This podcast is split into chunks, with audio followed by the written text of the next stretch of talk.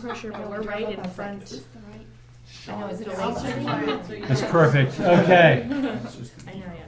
Baruch atah Adonai Eloheinu melech haolam hazan edola kulo v'kibo v'chen v'chesed rachamim unoten le'ol ha'kol asarki le'olam kato utuvo hagadol Tamid lo kasar lanu me'al yitzar lanu ma'azon le'olam ba'ed ba'avur shemo hagadol Yiguel zanvar nesakol ומתים הכל ומתים הזון לכל בריאותיו אשר ברא ברוך אתה אדוני עזן את הכל. Amen. All right, so a quick, uh, quick couple of announcements. Um, first off, for those of you who didn't hear, uh, last Shabbat, uh, Morgan gave birth to uh, her second daughter, uh, Zoe Esther.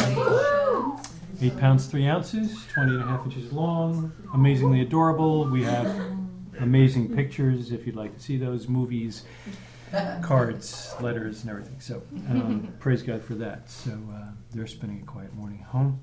Uh, Joshua and Juliana Spurlock are celebrating uh, yesterday their first year of wedded bliss, and uh, took the uh, weekend off to go to the mountains and spend that there. So, mazel tov to them.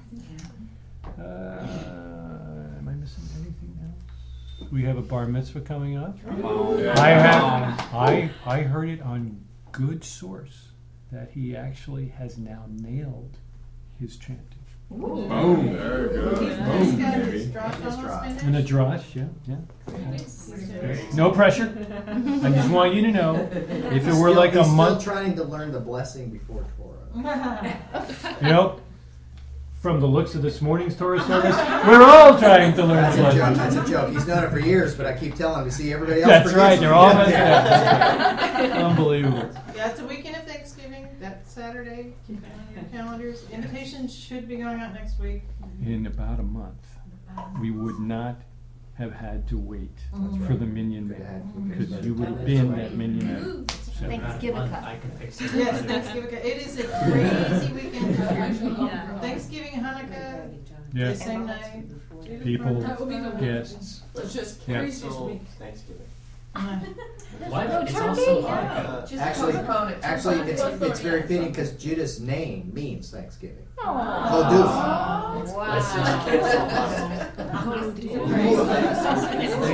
Let's So, who do you think you are, man? And Hodu is also the Hebrew word for turkey. Is it really? Did your dad just call you a turkey? Holy cow! That's great. Actually, they modern Hebrew they called there were no turkeys in the Bible, so modern Hebrew when they Yom thought- they were thinking of a name for a turkey, they go, "Well, it's Thanksgiving, so American Jews." So it's like, okay, Uh, it's Hodu That's cool. Well, it's actually every time somebody calls Yeah. me a they're calling me a baby. or kid. Hoda Yeah. or something like that, but it comes from Hodu. Right. a baby turkey. Joey means a baby goat. What's kangaroo. Laura? Do you know the word? Is it actually Kangaroo. Hodu or Maybe Hoda? kangaroo? It's related, yeah. I'm not sure. Yes, I think it is. That's Is a it Joey. That's what I just said. Yeah, baby Well, he's talking about him. That's different. Judah Joey? No, he said they called they call him a kid. It's a baby goat. I said they call me Joey, and I thought that was a baby goat. He says a baby kangaroo. Okay. There's a big So look at that. 19 minutes on the tape and haven't done anything. Okay. So uh, here's another announcement for for all of you. Um, uh, got some feedback from several people on a couple of points with regard to our Torah discussion. So um, first up, when you speak, anybody, you have to speak up because there are actually people all over the planet listening to this stuff. Not just people who aren't here, like Scott's not here. He may listen to the Torah, Torah discussion, but people who can't be here, people who rely on these. So um, the constant feedback from them is they want to hear your responses. So speak clearly, speak uh, robustly. Second, um, there are some who have said that um, it's sort of getting old and almost boring when we go through the portion discussion now. And what some have recommended and makes sense to me is that a lot of times in the beginning, when we first started going through these portions, we would look at what the sages say and we'd hear a cool drosh, you know, from Rick or from Greg and um, or Jonathan or Joshua, you know, all these guys, Peter, you know, they're all bringing up these great droshes that they've read. And then the next year, they think to themselves, well, I, I gave that drosh last year, so everybody's heard that one, so they'll perhaps pass on a comment. Or they won't bring something up because they think it's old hat. So, how do we learn the Torah? Repetition. Repetition. So, how is it that habits become generational traditions? By repetition. So, here's what I'd like to make our goal for 5774, for this Torah cycle. I want for myself, if it happens to you, those are brownie and bonus points. But what I want for myself is that at the end of each portion, I'd like to be able to write down in my journal the midrash or absolutely top shelf coolest thing I heard again so that I'm ready at a moment's notice to extemporaneously expound upon a portion. And I think we should all be able to do that, especially if it's something that folks in the visible representation of the church might not hear on a regular basis. So if you had a cool drosh on Chayei let's hear it. Let's not uh, let's not leave it uh, to ourselves, okay? And we'll uh, we'll do that. Today's the just. As a somewhat newbie Yeah. to uh, fellow Torah, I haven't heard any of those things. See, before. and, and that's and that's you know, yeah. and anybody listening You bet. pick up from Exactly. knows where they could. So we're all sitting here going, not now we, yeah, to. we're all sitting here going, we've seen all Oh, this I know. before. We heard, oh yeah, remember that? Yeah, mm-hmm. yeah. We won't even talk about it. Yeah. And yet, we've got new folks here, I love and there's it. always new people listening. So And So, I have to have the repetition I because do too. yeah. Well, I'm you know, old. forget- so- You know, right? Like, Yeah. oh. So we need to hear it. You know, there's a, I think it was C.S. Lewis who said something about, you know, the devil, or, you know, you- you- all those goody Wears two shoes, and, you know, and then what they do, what the devil does is he organizes them. Yeah. And I, but I'm highly organized. Are you talking about writing something down, like on a weekly basis that you gained, and maybe somebody else writes something down? And my question would be, can we put that together and pass it out? Okay, we'll look at that in 5775. Oh. In 5774, let's all just. all right, man. That's good. Organize that, girl. That's fine. You, you, you go, girl. That means no. That It is- won't be every portion because we're only every other week. I mean, Exactly, we exactly right. And, and the ones that we've got online. Yeah, because that, that threw us off because the second year we recorded, they were all not there. Right. So they were all new. The third year, I started overwriting the old ones, and I was like, "Oh, wait, there's already one of those," and we had to put a year on it. So Yeah. you're right. So it's every other one, but we'll. I think we should do that. I, I think that would also be a, a really cool uh, thing to talk about when we're come together for Sukkot, or for some of the other things. It's like, hey, remember Chayei Sarah? And out comes the, the big drosh out of that one, Colby. I was gonna ask, um, because it's like FFOZ has like a different apostolic reading. than, Yes, they like, do. When we're on, Yeah. Do you want to know why?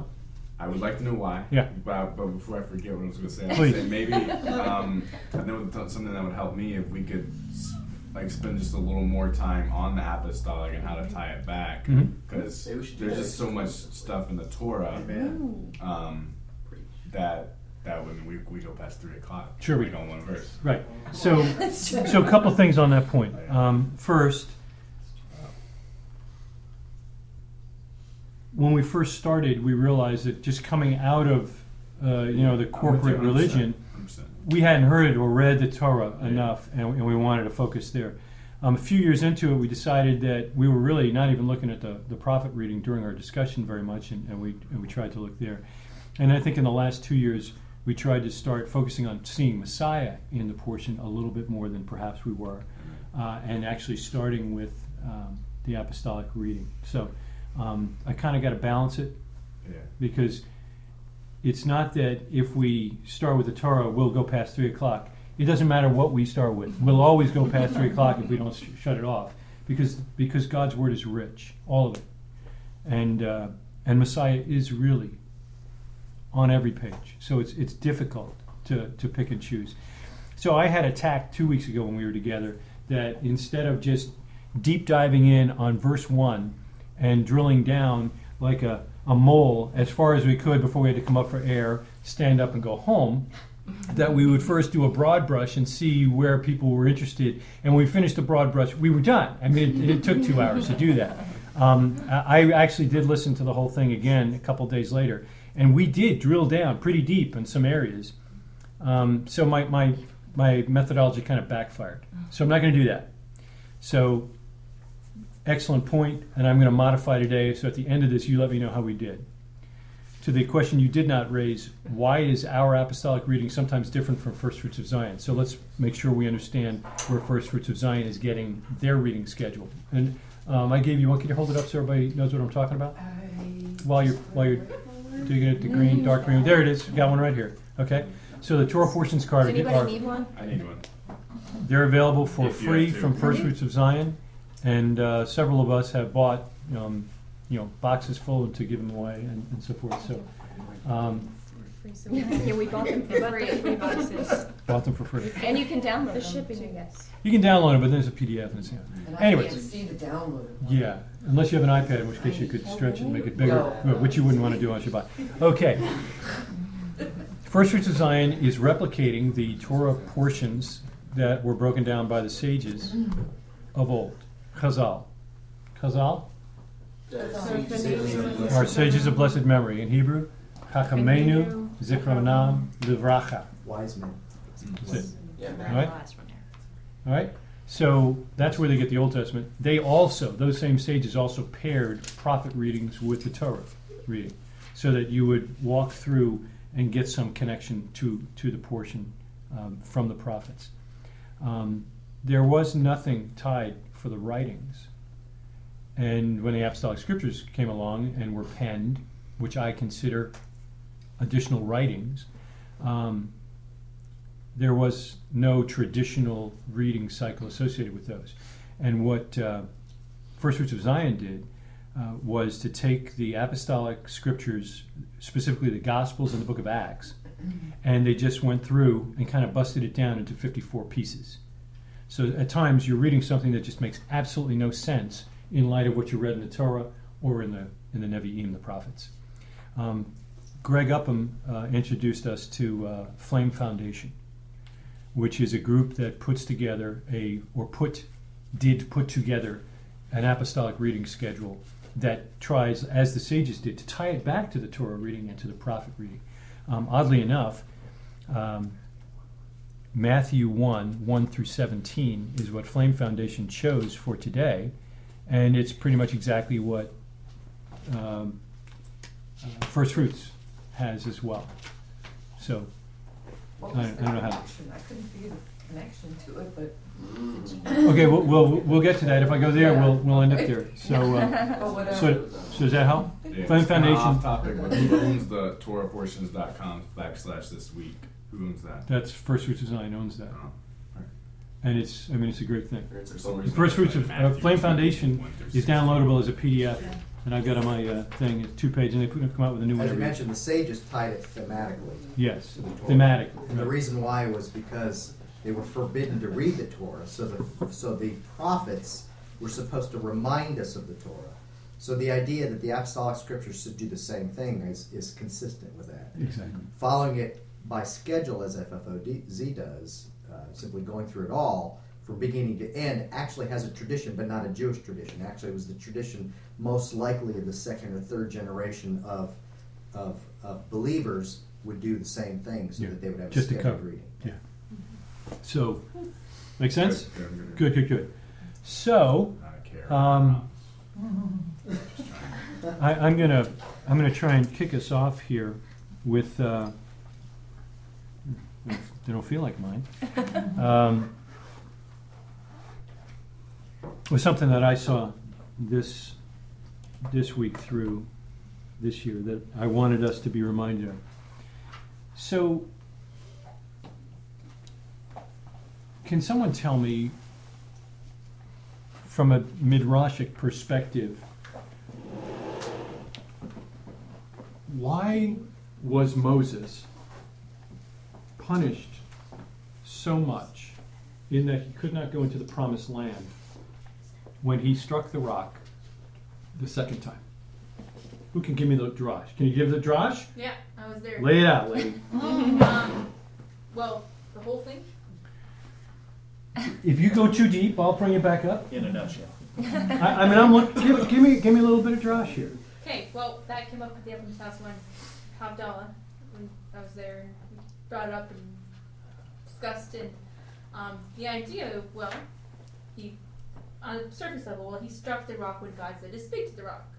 And the, So- but the first time, he struck the rock, And and the water came out, and everything seemed God fine. told him to strike the rock. So second time he makes one small, seems like one small little error, but he's forbidden based on that from not entering the promised land. So, um, whew, how do you start? Uh, Yeah. Well, First Corinthians ten talks about the generation of the wilderness that they were all led by the rock that followed them, and First Corinthians ten says there that rock was Messiah. You sure? Exa- Yeshua, exactly. And that is actually consistent with the Talmud.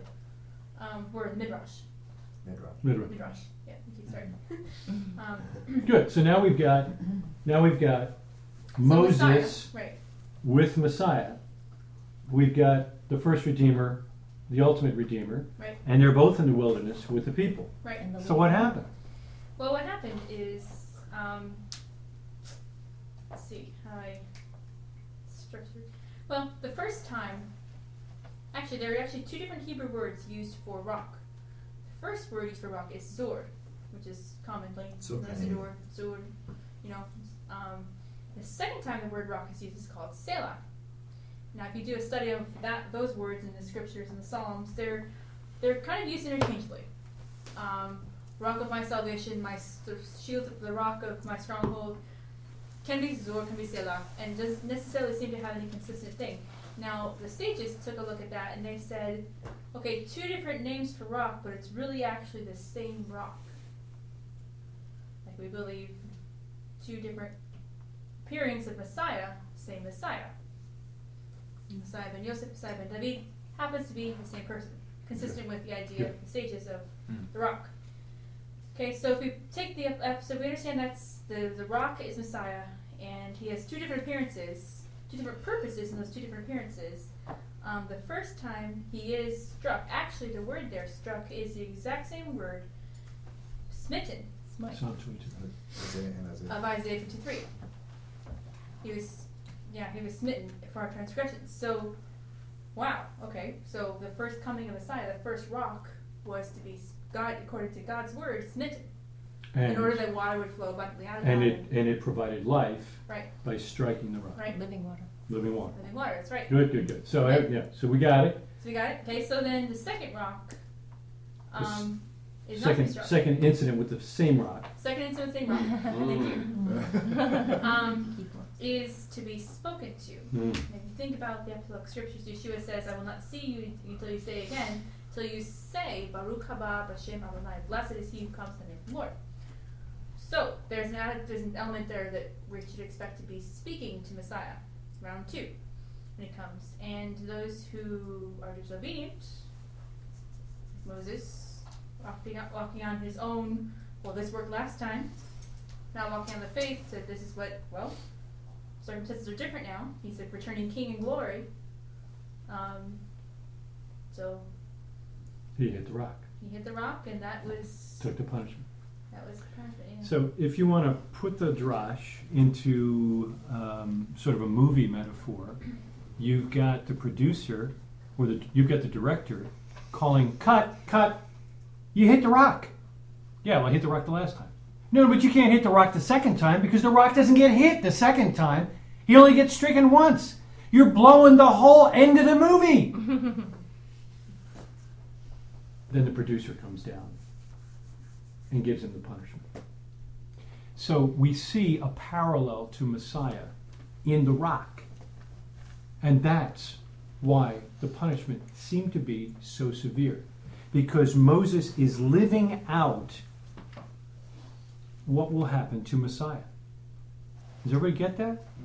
Go ahead. Clarification, did, uh, not, I hope this is not too dumb. Did Moses know that he was not supposed to strike it the second time? He was He was told, told to he was told to speak- strike it the first time. Okay. He was told to speak to it He the was second told. He time. was not told why. Okay, but he, so instead of doing the speaking like he was told. Instead of being he- obedient, Right. he was That's where I was disobedient, thinking. Okay. right? And, he, and I think I would add that he was very pressured from the people too, right? Agreed. To get results. Yeah. I want it now. Yeah, and, and, I, and I think we can give Moses a buy. The Bible gives Moses a buy. Most most humble man on the planet, you know, yada yada. yada. I mean, he's he's top shelf, no question. But he did mess up. But the only reason that you can come up with for the punishment is that there's something that the text doesn't have right there in that specific text, and that's what the sages did in giving us that drush. As we're saying, Moses is also on the Mount of Transfiguration. Yes. Mm-hmm. So Yeah, it's not like he blew it. yeah, oh, That was it. Yeah. completely. He blew the picture that was being drawn yeah. by the ultimate artist. Okay? So the Moses with the horns doesn't apply. Yeah, forget the horns. Wow, let's not go into that. Thank you, Michelangelo. can never forget that. Follow up Oh, question. Well, it, it may it may lead us off topic, but would you say that God's people? I'm sorry, I can't hear you, sir. There's other people talking. Would you say that God's people are fulfilling the prophecy by striking the rock the first time? Yeah. Yeah. That's, Yeah. yeah, that's what I was just about to say. God's people or oh. Moses? Yeah, in that, Well, he's got in that, the- the picture that God set up was that God's people would mm-hmm. be against Messiah mm-hmm. first. That's right. And that the only people who would be against him second would be the enemies of God. Yeah. And they would not enter into the promise. Amen. Very good. Now you just turned the whole Petra. drosh around the other way because that drosh that the sages also say there's something about the rock actually is a Christian drosh. Ah, Christian. Now, now, with that in mind, that that we're following the writings of the sages that say what happens to the fathers happens to the children, and that there is this multi generational pattern and picture going on. Would you turn to chapter 24, please? Exodus chapter 24. Exodus? I beg your pardon, sorry. Genesis 24. Yeah, yeah. Abraham was old, but still immersed into daily life. God had blessed Abraham with everything, including a son. Abraham said to his servant, the senior member of his house, who was in charge of everything he had, Please place your hand under my thigh to swear an oath. I will make you swear by God, the God of the heavens and the God of the earth, that you will not take a wife for my son from the daughters of the Canaanites, Canaanites amongst whom I live. Rather, you should go to my land, to my birthplace, and you will take a wife for my son, for Yitzhak. The servant said to him, What if the woman will not want to follow me to this land? Shall I take your son back to the land from where you came? Abraham said to him, Be insistent not to take my son back there. God, the God of the heavens, who took me from my father's house in Haran and from the land of Ur Chazdim, where I was born, who spoke to me and swore to me, saying, I will give this land to your descendants, he will send his angel ahead of you, and you will take a wife for my son from there. If the woman doesn't want to follow you, then you'll be absolved of this oath of mine, but don't take my son back there. Now, in light of the outstanding drosh that Lori gave us with regard to Moses and the two incidents with the rock, can you please expand and expound upon this? Why Abraham is so insistent that his son Isaac not leave the land.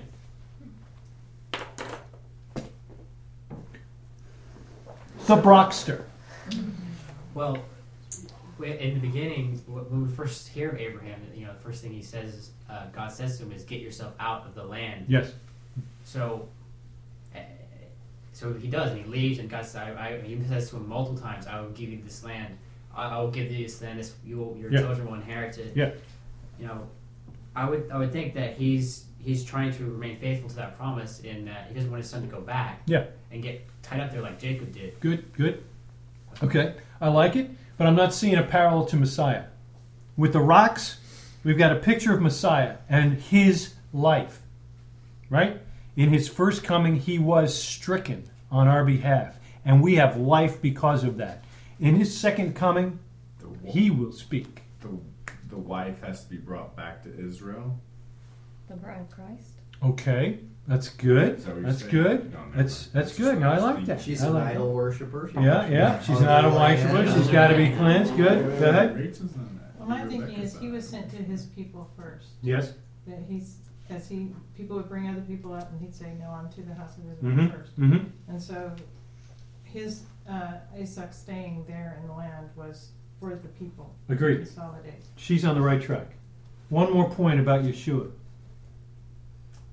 Out of Egypt they The bride needs to come to him to the land. Good. All right. So the bride needs to come to him, and in his ministry, did Messiah ever leave? No, Kind of. a. Wow, he went to Egypt. Sion, No, Yep. he went to Egypt, and, and, and the- Sidon actually is outside. the Decapolis. call. And deca- Decapolis, yeah.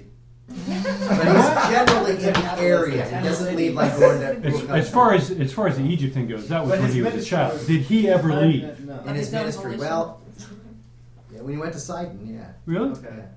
Oh, across the water, you mean? No, to Sidon, yeah. When he went up with a with a with a with a Gentile Yeah. woman, Tyre and Sidon. Yeah. Mm-hmm. That So, was- but- yeah, so- that's not, well, that's part of the land that granted to picture's Abraham, moved. but that was never actually claimed by. That's good. Right. It That's was good. granted to Abraham Yeah. because it was up to the Litani River. yeah. Good. Yeah. Okay. Okay, So so maybe we've got some things here about his bride and the fact that he was focused on the land and for almost all accounts he never went out of the land. Just like Isaac is known for never going out of the land. He was out of the land at some point, came back in because he was in the loins and whatnot, but he never left the land. Whereas we know specifically that Abraham did. That didn't work out too well. Jacob did. Jacob did. That didn't work out really well at all. So good. So Joseph did. It worked out pretty well. A long time. Not in the beginning. Short-term memory. That's right, short-term memory. All right, good. All right. So um, that's good. Minchah Belulah, when uh, writing about why Isaac was not allowed to leave the land, wrote that Yitzhak had the status of a perfect burnt offering and was not permitted to leave the land of Israel. Wow. Terumah. What was that? Sorry. That, Maybe couldn't hear you. that was cool. Speak up. You guys can't sit Yitzhak together was if you're going to Terumah. commit. I wasn't the one talking. Is he talking to us? A- Aaron wasn't the one talking. Nearly made the calf. Minchah Belulah said, when responding to why Yitzhak was not allowed to leave the land, Yitzhak had the status of a perfect burnt offering and was not permitted to leave the land of Israel. Perfect burnt offering status. Yeah, Yeah, I would say you'd have to parallel it through that, not directly. yeah, Yeah. Actually, that's a that's a that's a better connection. yeah. It's yeah. We got we got some good stuff here. And this is the first we've heard about Esau since the Where has Yitzhak been? he may have been, He's been dead, he's been risen. he's been He's studying at Shem's Yeshiva. Shem's Yeshiva. I don't have any evidence to discount that. But he, he does have, he did spend some time digging a well at Beersheba. That's right. And then and then dealing with the people over there and making a covenant. Okay. So um, I think that the, uh, back to Lori's dra- back to the drosh that Lori recounted for us. Um, I think that we should see in Moshe Rabbeinu, in Moses our teacher, an incredible parallel showing us Messiah, right? So we see him. He comes down the mountain how many times? He comes down. He goes up, gets the uh, Ten Commandments. Twice. He comes down with the Ten Commandments. He goes back up. He comes down a second time with the Ten Commandments, right? So he comes down twice. Messiah comes twice. You got the rock that appears twice. The rock is constantly with them and all of that. So we're seeing in Moses' life and in the incidents of his life, we see Messiah. And you should see the same thing in Isaac. Here's Isaac, the beloved son. Here's Isaac, the one who was offered up by his own father. An incredible opportunity. Um, here's Isaac, who is focused on having the right bride. Here is Isaac, who seems to have disappeared from the story of history for a time, and then reappears in order to meet and greet his bride. You should be seeing Messiah all over these pages. Unbelievable. Okay? Yes, ma'am. And this is what you're saying is that God is doing this picture drawing, if Yes. you will, to help Yes. people to continually Yes. See and connect and the whole Repetition. thing. Absolutely. Yeah, that's right. Absolutely. Does it So have anything to do with the fact that the language is a pictorial? I, I, I, I find it hard to believe that that was by accident. You know. You know, Now, the sages will, you know, will, will step on that pretty hard and, and say that, you know, he, when God speaks, he speaks in Hebrew. When God writes, he writes in Hebrew. God, you know, he's, he's Hebrew all around. Um, the source But might generally have speaking, contaminated a it's little a bit. but picture Yeah, that is absolutely, helping me absolutely. Deep in depth. Okay. You bet. All right. Other comments on that before I go on to one more thing, and then I'll shut up for a while. Okay. No? Onward. Um, twenty-four fifteen. So we, so we are just discounting the first chapter, The twenty-three. No, we'll come back to it. the twenty-third chapter. We'll come back it. I'm sure you've got something there. Now let's uh, let's do uh, pick up in 12, 24, 12. He said, "O God, the God of my master Avraham, please let something happen to me today and do kindness to my master Avraham. Look, I'm standing by the water well. The daughters of this city's residents are coming out to draw water. If I say to a girl, please tilt down your pitcher and let me drink, and she says, drink, and I will also give your camels to drink, she will be fit to be chosen by you for your servant, for Yitzhak, since she performs acts of kindness. If she is from the right family and shows kindness, I will know that through her you have acted kindly with my master. He had not yet finished speaking, and look, Rivka, the daughter of Betuel, the son of Milcah, who was the wife of Abraham's brother Nahor, came out, and her pitcher was on her shoulder. The girl was very pretty, a virgin, and no man had known her. Hmm. I won't even go on that one. We'll talk about that some other time. Maybe we'll do that on Tuesday nights with the men. I was just, you just read that so we could. Uh, know wasn't it great? Yeah. So the sages go off on this. The sages go off on this because he is provided with an answer to his prayer while it's still on his lips. The sages say this only happened to two other people. Daniel? No. No, You no. You don't have my Bible? Moses. Moses. Moses and Solomon, and we read about Solomon taking over the thing here.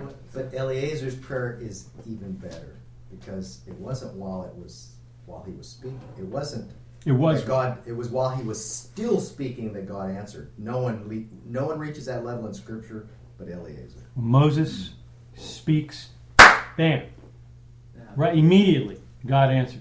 Solomon in the dedication of the temple, as soon as he finishes his prayer, bam, fire comes down. So, for both of these men, as soon as they finish their prayer, bam, God answered. And they say Eliezer's in the same category. He's a nobody, but he prays. And while he's still praying, the words are still on his lips, God answers and the girl shows up. And it, which means she had to leave before he started praying. Yeah. Uh, the thing about Eliezer's prayer, which is, is to me is the most profound, is the fact that he prays in the name of uh, his master, Mm. uh, Abraham. That he prays to the God of Abraham. Uh, to me, yeah, Eliezer is a, is, is a godly man. There's just no question. Eliezer's is is is a pious man. He knows God. This is not his first prayer. That's right. And yet his prayer is is in, in the merit of the covenant that he has uh, he had he has joined himself to, not only the covenant that he joined himself to at the time of his circumcision, but the covenant that he joined himself to when Abraham extended that covenant uh, to Isaac Mhm. even before he was born by having him place his hand upon, uh, uh, below his thigh. Abraham or Eliezer, whether he recognizes it or not, knows there's something really profound about this act Yeah. of finding a wife for that one son. Yeah. This is Um, this is this is something big time, and really he important. realizes it. And so he places it. He his prayers in the merit of Abraham. Amen.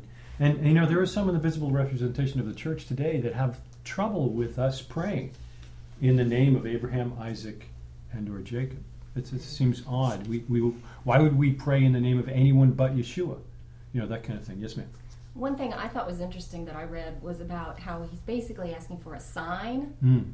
But it's not really like you know unrelated. He's it, the sign has to do with her character Yeah. and that she's the right person. Yeah. And that you know because a lot of times in the church we're taught not to pray for a sign. Don't do for that. Yeah. It's a lack It's of faith if you, if- yeah. Right.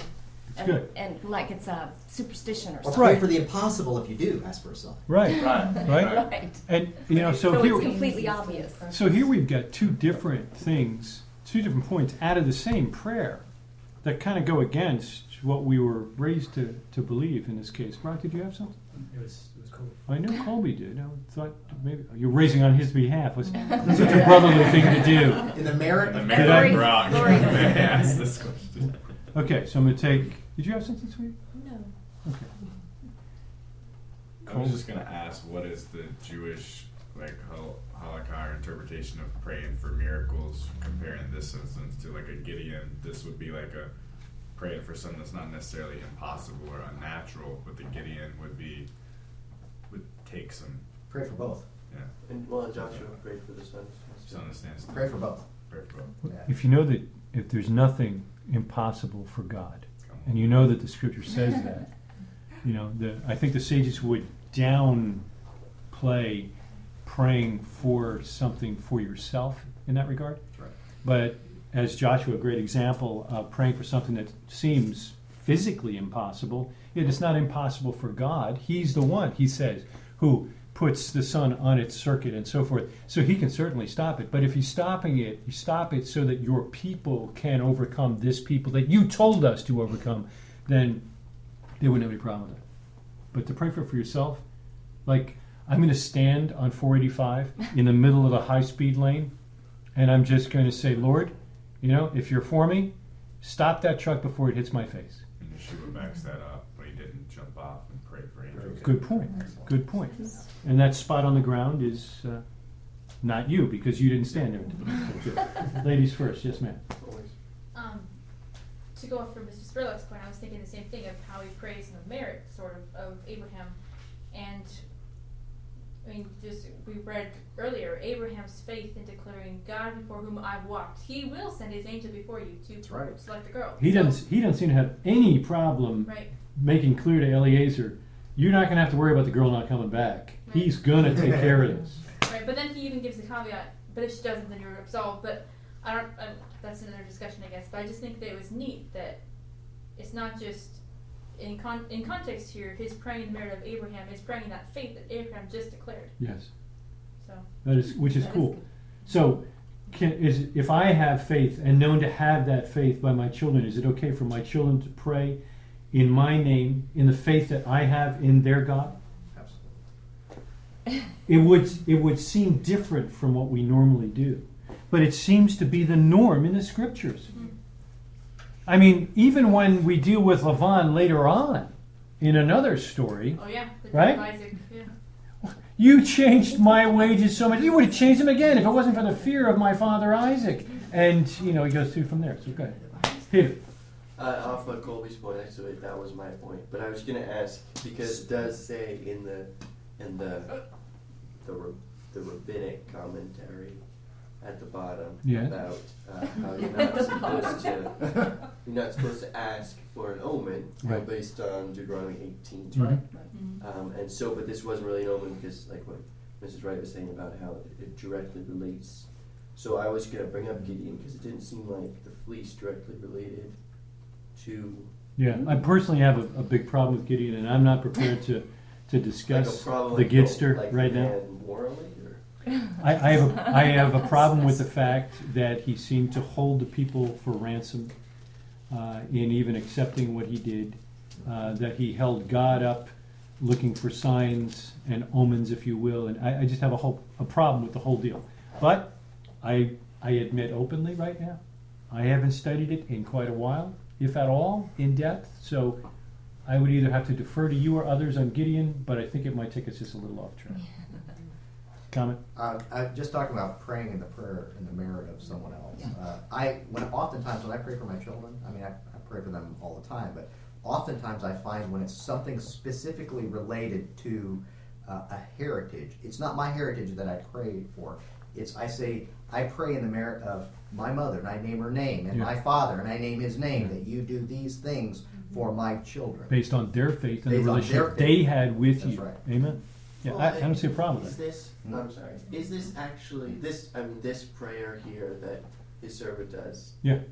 Is this an in the merit type prayer? It didn't seem He's like that to doing me. it It on seems like behalf of guys Abraham. really, It really. Okay, on It is. behalf of is Yeah. He's there. At, and, Because- and, he's there. There in Abraham's service. So It almost Oh sounds God, just the like- God of my master Abraham, please let something happen to me today and do kindness to my master Abraham. yes on on his behalf, like for him, Yeah. but Yeah. not the same It's as not in for- the merit of.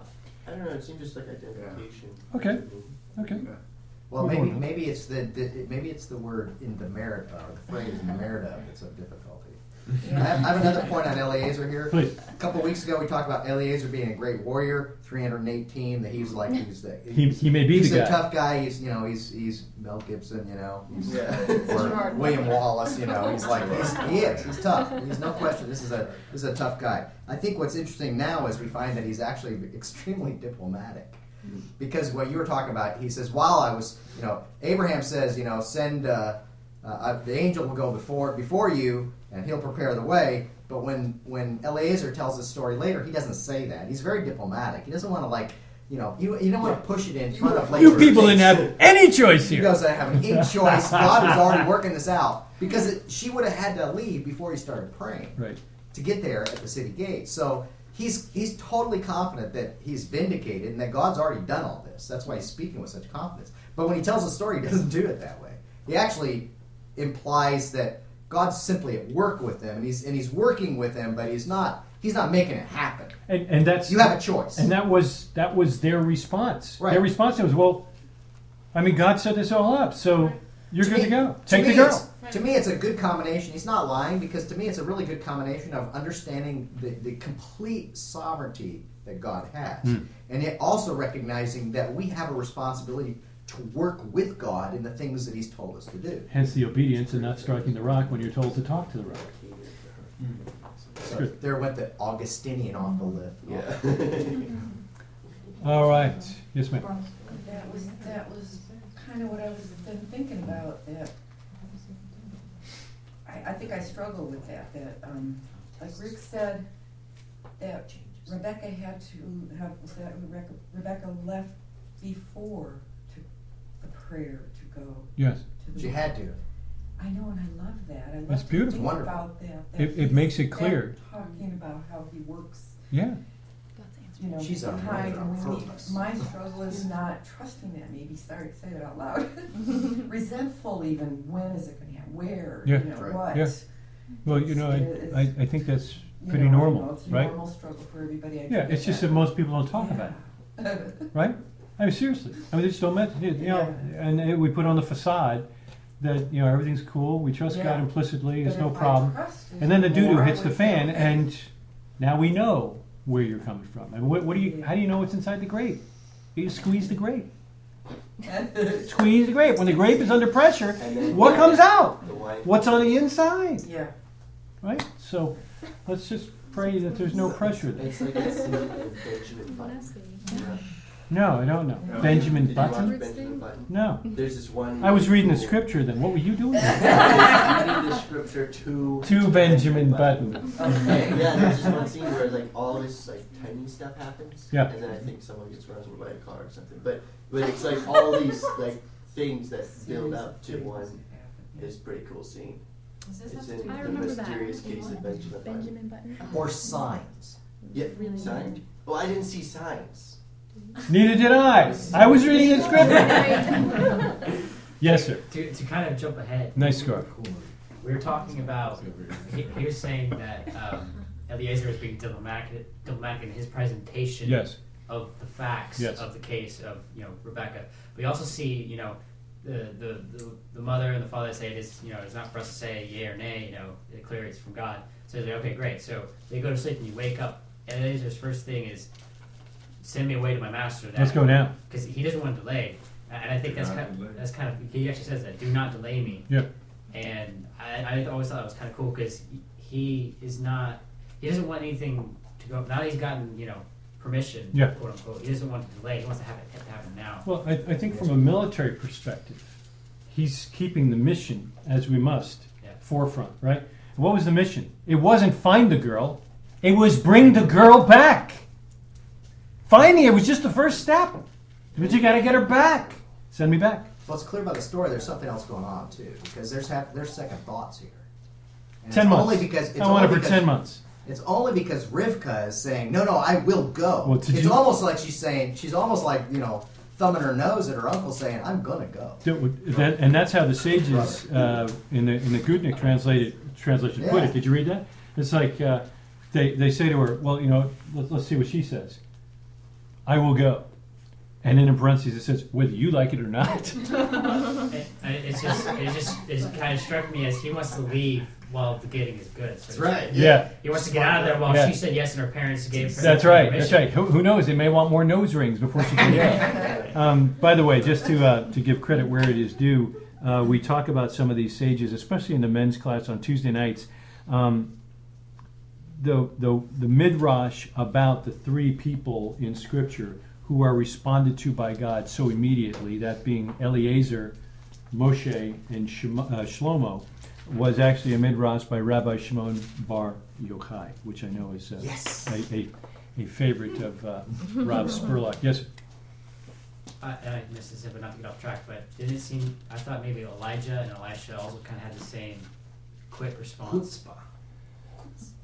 With, with Elisha, with when he was on that hill, and they kept sending men to, you know, bring him back to the That's true. king's Yeah, palace. yeah. In the fifty Yeah. and two, and Yeah. then with Elijah when he was with the prophets of yeah, Baal. and with Shlomo and the temple uh, dedication thing, um, that's certainly more akin to Elijah. Um, Elijah, um, but it is interesting that you know Rabbi uh, Shimon Bar Yochai didn't come up with those guys. So you're a step up If only we could go with back. And with, uh. Shimon Bar Yochai. Well, I'm confident you'll have opportunity to talk to him soon in the world to come. Yeah, Really? It's a I- bold That is statement. I think so. Yeah, I think that we are very clearly instructed to make assumptions on the relationship that people have with God. We can't know, but we are certainly commanded to make assumptions. Otherwise, how do I choose the E? Do I evangelize or do I exhort? I got to pick one. Haven't you ever been at work when you're a total jerk? Okay, so never happened to you guys. Okay, so It happened to be one. Right, one time. So, so you're at work, and a new believer comes in or gets hired, and he starts sharing Christ with you. I mean, that's embarrassing. Who's it embarrassing for? It's embarrassing for you because he doesn't realize you're a believer. Oh man, you know what? You know what the uh, the quick fix there is? Get a new job. Okay. Quick. Like, So, quick. for your monitor. I'm sorry. Like a fish sticker on your monitor. Yeah, something like that with a bumper sticker deal. Reason to do that. Yeah, my my uh, My master is a Jewish carpenter or something like that. Chapter 23, Bobblehead Jesus. Bubblehead Jesus. Chapter 23. What is, uh, is there anything in 23 that you guys wanted to discuss? Yes. Yes, Brock. It talks about with, with the whole thing with Ephraim and the sons of Heth, as, as Peter was saying this morning. Yes. Yes, yes. Heth. Yes. Anyway, they're they're going back and forth about you know the price for the land, Yeah. 400 silver shekels. What I thought was cool is they, they, they finally decide it's the 400 silver shekels, and you know Abraham pays Ephron the, the amount, but when he does it, it's not like, he's like here's what I think 400 shekels are. Here are 400 shekels based on the current, at least in my translation, said the merchant's weights, Yes, the merchant's merchant- scales. yeah. I thought that was that was cool because I, I read a couple days ago in the Proverbs, which said, you know, Adonai detests false weights and um, incorrect scales are an abomination to him. And it, it was just kind of cool to me to see Abraham, you know, exemplifying a good businessman in, you know, never having it said about him that he was going to cheat somebody. And the same kind of thing you did with uh, the uh, the king of Sodom, right? There's a number of places in Israel that Jews are forbidden to pray And this is no longer one, but it was for a long time. Right. And it's ironic that the places they're specifically forbidden to pl- pr- pray are the ones that we have recorded deeds of ownership. Yeah. That, that the I don't think that's cave of by Machpelah is, is, was one of them, and it still is most of the time. And then, uh, the Hebron. Temple Mount, which is, which was, we have a deed, of- we have a deed of purchase from, from uh, David. And also uh, Joseph's tomb. Yep. And, and Jeremiah's land is in Shum, uh, you know, somewhere in Samaria and Shum. So, uh, you know, it's like, you know, these are places that Jews aren't allowed to do what Jews do, and that is pray. Amen. Amen. Yes, ma'am. Just kind of fun. I've actually been to the Cave of Machpelah and prayed there Yeah, good. at sunrise. With a, with a, yeah, a Juliana rabbi got the- friend of the family. Yeah. That's exactly right. Yes, sir. I don't actually have anything, but it is. Oh, However. It is interesting. In this chapter, This Sarah, opportunity. Sarah dies. The- I'm sorry, in this, in this, um, in this what? Can't, can't hear. Yeah. It's I'm sorry, there's ladies speaking on the front row, it's so hard to hear. Sorry. What's that? Chapter 23 is the chapter in which we see Sarah dying. Yes. And uh, I hadn't, I hadn't actually realized it until now, but this portion, pretty much the entire cast dies. Um, and it's, it reminded me of like um, a TV show. You know, where Is the end of the Yeah. season? No, no, like, like those really annoying TV shows where they just kill off like all the important characters in one episode. Because this is just one portion. But Jack Bauer always comes back. Even after he dies. This is the portion where Jack Bauer would die. Yeah. Because Abraham dies in this portion. Yeah. And Sarah and his son That's right. Ishmael dies as well. Mm. So No. yeah, I think at the end, I think Uh-huh. it's Yeah, Ishmael he dies. does. So, Yeah, so, so you it says the the Torah Torah reading? that when the Torah Okay, okay, yeah, yeah, yeah. Yeah, so, so Ishmael dies, and Abraham and Sarah, three people dead.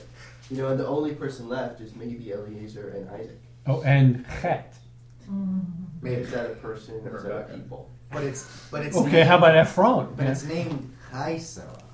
Right. And Rebecca, it's here. Yeah, but It's her life. Well, they introduce all new characters because all these people died. Well, we're on the, we're on the next The next I want you generation, to keep right? reading. Yeah, that's right, yeah. Guys, this is a page turner. You gotta stay with it. Yes, ma'am. Joshua dies four times.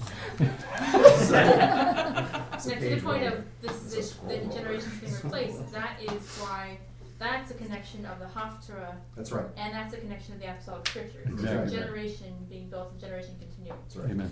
That's exactly right. Good, good, good. oh, Have we not talked before about this was a very high price that he was asked It was. to pay? Yeah. It was more than Exorbitant. fair.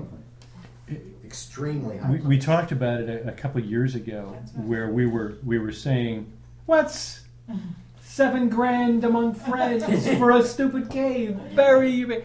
And he's being sly, throwing out a number that's way up there. And I think, yeah, he's shocked. But Abraham says, "That's what he wants. That's what I'm going to give him." Is everybody here watching? I'm going to give him this money. But Yeah. first he Yeah. offers to give it to him. Yeah, And then he Yeah. keeps using this really exorbitant price. Mhm. yeah. He's a sly fox, just like uh, Lavan, who we see later on a couple of times. Yes, ma'am. We were Sir. talking about this this morning, and it, we, we were saying the same thing. It's like Abraham, he didn't seem to care. You know, He's gonna get the cave. was. He's going to get the cave, and he was going to do it on the terms that there there was being said to him. And, and I, I think it's interesting that uh, he had the piece all picked out. He knew exactly what he wanted. The sages uh, kind of go off a little bit on. So wh- where's the cave? Hebron. It's in the field. It's in the field of Machpelah. But then, but then, he says uh, the cave of Machpelah, verse nine, which is at the end of his field. So if the sages are, are like, well, if the cave at Machpelah is a description of where it is, then why does he have to say it's at the end of the field? So the sages say the cave at Machpelah is a description of how it looks, not where it is. And how it looks, it can bury two people. That was the Or colors four. that Hebrew word. Or yeah. Although, although in the same portion it calls it Kiryat Arba, Yeah. which is Hebron. So it's named for the four. Yeah. All right. The cave, isn't it? It's called the Cave of the Four, right? Um, There's six people buried there. But wouldn't it call the cave of the four? I, would, I wouldn't. I wouldn't know it in the Hebrew. Five? Facing Mamre. Where do we? Uh, where do we have Mamre before? Oh, Abraham, Isaac, Rebecca, Still Jacob. the oaks. The Yeah. oaks. We got the oaks at, at Terrace. Mamre. Terrace. At Mamre, right? There's an So, altar. so what happened there? Abraham. He built an altar. Yeah. He met with three guys, one of which had a very familiar voice, Yep. at least in the movie, Yep.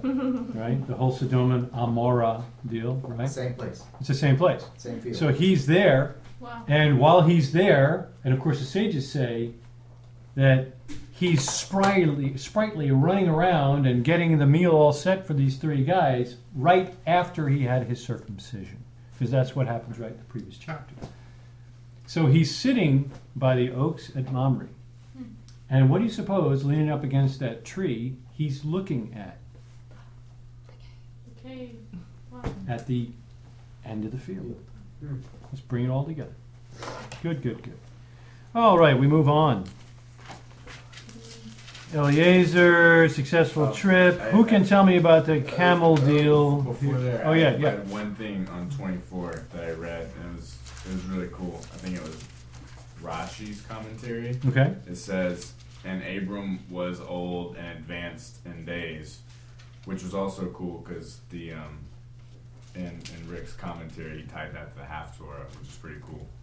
But this said, "And the Lord had blessed Abram with everything," and the commentary said, "Abram has been blessed with everything." That word I can't pronounce it is numerically equal to the word of son. So his son was has blessed him with everything. And then I just wrote the promises of Adonai is everything. Which in Isaac was the son of promise, says Paul tells us. Mm-hmm. I like that. I like that. Very nicely tied together. tied together, say just there. Okay, a couple things we've talked about in the past, real quick, before we pass on the camels. Oh, the camel. Camels drink a lot. Yeah. And there's ten of them. Does anybody realize where the hump comes from? She was a stronger. Yeah. What's the question? Where does the hump come from? Yeah. God. It's not a water car carrier, is it?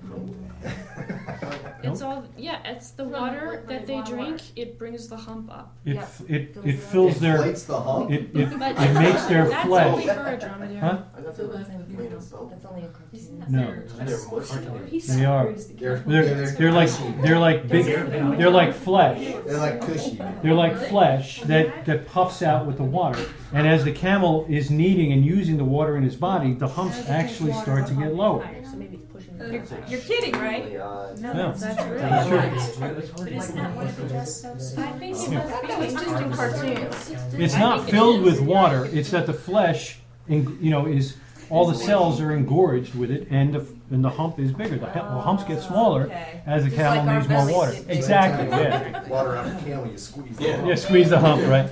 But but it is true that that camels drink a lot of water because they store it up.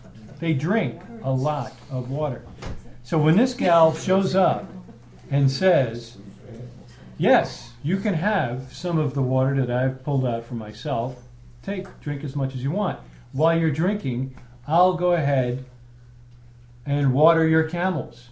Wasn't there Until something about they're he said if she says I'll give you water and I'll water your camels too, and she said the first part I'll give you water, but she didn't say the second part. She just did it. She just did it. And, and, and, but we're assuming the camels were dry. Even if they're not. I mean, if they could. We know that he just she came a long distance. she- he was Yeah. So they're gonna, I mean, they Oh, just she's finished saying- riding, so he's, they're gonna need some need water. water, right. Even if it's only one bucket of water per camel, Right. she's schlepping ten. There's ten camels. Yeah. There's ten Only camels, so one that's at guy. least ten buckets of water. And these aren't the little sand things we give our kids at the beach. These are buckets, right? Um, I was, I think she actually, I was just reviewing. I think she actually does say, "I will draw water for your camel." Mine does too, yes. But also, Yeah, uh, but yours is the ESV. yeah, well, Inspired.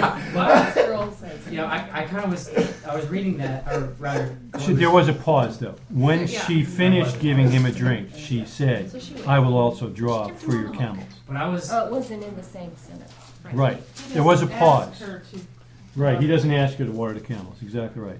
what I was thinking was, I, I mean, I always kind of like to think of these in like I don't know, modern terms, I guess. It's almost like you showing up with a fleet of, you know, SUVs and you're at some gas station where it's like still h- by hand Yeah. and asking, oh, can I, can you fill up all of my Humvees by hand? It's like, look, look, look, look. Yeah. yeah. She drew water for all his camels. The man was amazed by her. That does not happen unless there was something extraordinary. And the only thing she has done to this point, aside from fulfill his prayer, is water the camels. So there must have been some physical exertion going on here.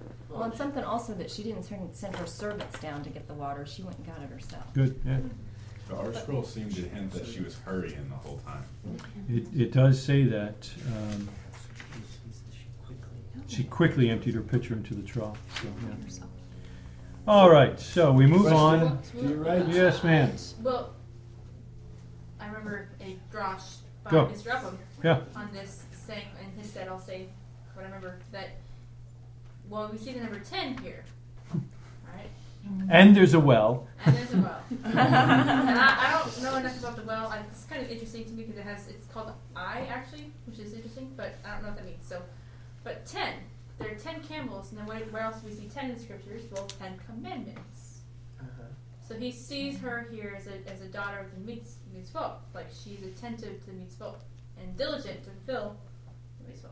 So I like it. I like it. But how does she? I mean, this is the remarkable thing to me. This is what really is compelling about her. She's raised in a family of idol worshippers. Yeah. as Abraham was. And going on ten, he gives her two bracelets weighing ten shekels, two tablets, ten commandments. Oh, wait, what about the nose ring? Wait, wait. Yeah. Okay. That's the whole. That's the glory. That's the halo. yeah. There you go. All It's right. the all through the ears. So let's uh, let's get now. Your son. He's been saying something for like the last thirty minutes. Let the You Let's want it to speak. Taylor? Let's hit uh, 2462, please. 2462. Rivka, you're amazingly quiet. I know this is only because you have a scratchy throat. Otherwise, you'd be all over this You don't since want it's your namesake. Coughing in your That's right. Aw. Yitzhak had returned from escorting Hagar from Be'er Lachai Roy to Abraham so that he could marry her. He was living in the southern part of the land. Yitzhak went out to pray in the field towards evening. Now, can anybody flip backwards in their Bible and tell me the last time we saw Yitzhak? No. He was dead. Well, two. How many say the Akeda? Bet on the Akeda. It's a good. It's a good bet on this one. So, so now help me without looking. Help me recall the story. We remember that Abraham is walking towards the mountain that God told him to go to, and he tells the servants, "You guys stay here." What's he say? Until the boy and I return. Ishmael. We will go and we will return. And then you get that weird phrase in there that they went on together. So they're in concert, they're in harmony. Did he kill his son? Yes and no. The angels told The answer is- He was willing. Trick question, right? Because the sages say yes, he did. The scripture seems to imply that he was stayed by the voice and that he killed the ram instead. There's all kinds of stuff that you can pull out there. What I want to bring to your attention is in that story, the sages say he did kill his son and that God raised him back from the dead. How do I know that? He came down from the mountain alone. Who, who said? it? Hebrews. Yeah. That wasn't Hebrews, was It it? wasn't. Yeah. Because it was Paul. Yes. Paul. No, It's it Hebrews. was, No, it's Hebrews. Was it Hebrews? I thought it was Paul. All right. So the writer of Hebrews, thank you very much, Go, Mrs. Brown. um, makes it clear that that Abraham received back his son, as it were, from the dead. Well, why would he? Why would he put it like that? Unless he's quoting a midrash that he actually did die. Did our master die? yes. Yes, he did. No question about it. So you see that the midrash of the sages is being used by the apostolic writers in order to teach us about Messiah, about God's love, and about the, the ultimate redemption. So, So what's beer lachai? Well, hang on now. I just want to make sure you know we're, we're clear. Does the scripture say they return? You you got some physical stuff there, right? He puts the wood on the altar and he puts his not young son on the wood. It's not like the final graph. Hmm. And he takes the knife to slice his throat. Where's the lamb? Where's the wood? You know, all that kind of stuff. Here's the wood, here's the fire, where's the lamb? God himself will provide the lamb, that kind of deal. Or the ram, whatever it is. We don't, Well, the There's ram's nothing. stuck in a thicket. Right. There's nothing. Isaac came down off the wood, doesn't say that. Isaac burned his finger on the fire, doesn't say that. they walked down laughing, coming down the mountain. Wow, that was pretty close, Dad. That was close. yeah, it doesn't say that either. But in the There's Bible no- miniseries, Sarah runs out and greets Isaac. Well, that's true. Big hug. That's true. Yeah, you know. So that. you don't hear about it. Isaac ascended with his father, and he never descended again Well, until doesn't say. right here. Mm. And what's the first thing we see him doing? Praying. Praying. He's praying. You should take that to heart if Isaac is supposed to be such a great picture of Messiah. And we saw how Moses got the ding because he busted one of the pictures about Messiah. What does the church teach us Messiah is doing right now? Forget that. What does the scripture teach us? Interceding. He is interceding on our behalf. He's praying. And here, the first thing we read after the death, or supposed death, is the intercession or the praying of Isaac. And uh, in credit to Rob Upham, who uh, pointed this out, maybe not last year the year before, but the meaning of Bir uh, uh, Laha Roy is the well that belongs to the living one who sees me.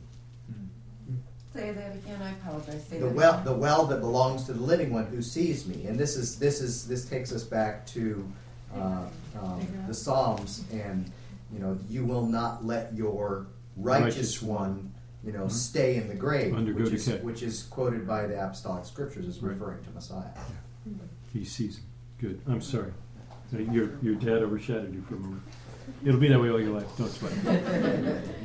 Um, I just noticed it's a lot the same as. eh, Sorry, it's lo- um, we, we, what you said about last hearing from Isaac. Yeah. He's dead. It's like Yeshua. He went to the grave. He was gone. Then he came back, and um, he, was seen. However, it's almost like the end of time. He'll come back for Jerusalem, the bride. And every eye will see. That's right. Every eye will see. Good. Yes, that's right. The parallels there, and that's why I wanted to open with the whole Moses hitting the rock thing because the the, the parallel was being built for Moses to follow as a, as a perfect pattern of, of how it would be, and it didn't seem to get messed up here with Isaac because he did not leave the land. He did disappear. He did show up praying and so forth. So let's get to the camel deal. Muzzled camels. Right. Right. Yitzhak went out to pray in the fields toward evening, which is why we have make-up prayers named after him. Uh, that was smoking. Speak up.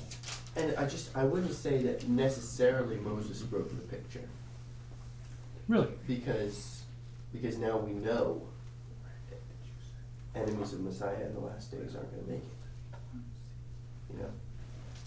Oh, okay. So obviously it was wrong. He was punished. So what you're saying is that God can work his plan in spite of my sin. Well, or his sin was an illustration of the future sin. Okay. Right? Know what you're Okay. She's good. She's good. She's right. Try and help him as much as you can. Good. I like it. Son, you're good. He looked up and saw, look, camels were approaching. Now, if you've been to the land and you happen to have messed with the camels and you know how they used to travel, why would this be surprising unless he's in a place where you don't get a whole lot of camels coming by? Like maybe the guy owns a lot of land and there's actually somebody driving up his driveway, but his driveway is like 30 miles long. Rivka looked up and saw Yitzhak, and she was stunned by his appearance. She lowered herself from the camel. What's that mean? She was lit off her. She fell. This girl, this girl, unplanned Sorry. dismount. this girl was obviously shocked by his appearance She fell off her camera. and fell off the camel. That's what the Hebrew says. Yeah. She fell down. Yeah. She fell off the camel. Now, in light of what we'll hear later about the uh, what's he what's what's uh, he say to Lavan? If it wasn't for the dread, yeah, the dread. If it wasn't for the dread of my father, my father Isaac, you would have changed my my wages even more than you did. Now, this guy is dreadful. He's full of dread. This guy's almost been killed by his own dad. This guy must be a sight to behold. Sages say he was Poor tall, scholar. very tall. Yeah. Wealthy. Who is that guy? I don't know though. Like even a really tall guy, I don't think would would necessarily knock a girl off her camel like from far away. Arms are really long. Because they don't look tall. Well- Well, like, oh look at that. Well, if you're far away and there's a palm tree and the guy is leaning on the top of it with his elbow, Yeah. who's that guy? Wow! I don't think, Kind of a I mirage. it hasn't happened to you. Okay, No, from I, a not a single girl has fallen off camel or When they see you. You, you need a palm tree. Bicycle? Yeah. But she, she saw a I think I think it was strictly I think it was strictly upper body strength, since you need to work on that. That's what it is. yeah. But she saw a man who'd been praying, and that's a pretty impressive thing. Um, Yeah, I would call him a that camel. makes more I thought it was commonly thought that because he had just descended from Seth's school, he had an he old was glowing. Oh. He was like an Okay. angel, and so she saw that from a distance. was- and Okay. said, "Who is that?" And he's like, "That's my my master." I like, I kind of "Whoa." yeah. Well, if you're gonna go with the with the with the, with the, the sages deal on you know But where I it's thought been. that's what we thought. Suppose suppose he actually did die Okay. and was raised, and because he was in the presence, let's say, he's got the glow. You're saying he died twice then? No, Yeah. Yeah. no. When he died, Well, and then he came back you. down, and now he's praying, but he's still got a glove. And then he lived. He still lives. They didn't- I'm not saying he died. 75. It's not a problem. Lazarus He had to die, Oh, you mean at the end? asleep. We all Yeah, at die. the end. so he died twice. What's course. is, Lazarus. is that a problem? Lazarus died. So he wasn't judged What the first time. I feel like this happens a lot in What happens a lot. I mean, what about the You're Shunammite taking one son? verse to make a died. decision on. Yeah. What about the Lazarus Shunammite died son? Twice. It could've been like- Shunammite son is son. immortal. He's still alive. This is where this is where the Highlander comes from. That's it. All right. So, so adopted the what is it that caused her to be so I think he was distracted? taken out of heaven. Perhaps it was that he was glowing for whatever reason. Perhaps it was his physical stature. No. Perhaps it was that he had his. They didn't have tallits back then, but his mm-hmm. prayer garment or whatever on. Perhaps it was that he was amazingly good looking. But from a distance, how would you know that? We do know something that, that was different, and that is he walked towards them. Whereas in in ancient times, Abraham was an exception. You didn't go to greet somebody that was walking onto your land. Right, they You know, to- because that was that was a sign of humility or or Yeah. you know, debasing of yourself. You waited till they came to you. He's walking to meet them. Obviously that's not that's not normal. Yeah, that's true. Yes, ma'am. To go just a tiny bit further here, it says she became his wife and he loved her. Mhm. The first time of love was Abraham loved his son. Mhm. And so this is a man of love. Wow. And if, especially if he was a large guy, who's out in the field praying, he must have exuded a compassionate sense because we don't see Sarah and Abraham ever talking about loving each other. There's lots of times we don't see it, but Yeah. we see that he was loved by his father. Yeah. And then this is the second mention where he loved his wife. Good, good. And um, so you would see that it wouldn't be a cocky, I'm a wealthy guy, I am Isaac, but it would be a humbled, compassionate, loving person that would, you know, attract her Yeah. attention. I would tend to think if I had a lot of land, you wouldn't find me on the border of it. You'd find me deep in it, working it, being on it. Yeah, but he's, he knows She's Eliezer's coming. been sent. Yeah. So it, it could be that he starts he starts walking up because he sees Eliezer. You know? You see this trail Yeah, the dust, the it's dust like, ball. "Hi." Who's at the beginning of that dust ball? I don't want to discredit. I don't want to discredit any of this because I probably believe more of this. But let me give you this simplistic Go. Texas Here salesman's mind here. Yeah. I'm all, we're coming through a desert, okay, and I really can't say I've been to too many deserts, but I'm coming through desert. We don't know how far away he is, but I'm coming through desert, and you know there's the mirage thing. Okay. So if I'm looking and I see something approaching me or walking toward me from a distance, I could easily just say, "Wow, who's that?" Clint Eastwood What is throws that? a Sriracha. Yeah, or Yeah. some type of uh, some type of water. Right. Well, or you know, it's the mirage effect. Okay. And so it's like, what what is that, or who is that coming? Yeah. I mean, that's just kind of my simplistic view. Yeah. Of, Okay. of So in your simplistic view, you think a girl seeing a guy walking in a mirage on the desert is going to cause her to fall off a camel. well, Rashi here says she didn't fall off the camel. Our So, scroll oh. translates it like she became so a that rectum. she, that she just said, "Wow, who's that?" and kind of turned She and got on slid down the side. camel. So, okay, slid down. so you know, Okay. you know, I don't know. So like she wants to be Slides down, prepared, of course. Get the face covered, Yeah. slides down quick. It looked like she fell, but she was really okay. I mean, I mean, you're bringing me here for some reason. Yeah, yeah. Who's that dude? Wow, That's my master. Whoa, master. Whoa. Okay. Anyway, just Okay, it can work. Just All kind right, of a it can work. view, you know. All right. I, what the bottom line is? Simple Thanks chair. for saying. The bottom line is the scripture doesn't say, but it does give us clues that something was unique, Yeah. and we should at least talk about it. In honor of my Rob, since he's not here, um, the the uh, to me there's a midrashic thing to be drawn from here as Okay. well, and that in that Yitzhak represents Messiah in this picture, and this this bride that's been brought to him is um, she's been brought from outside the land. She is not Jewish. Right.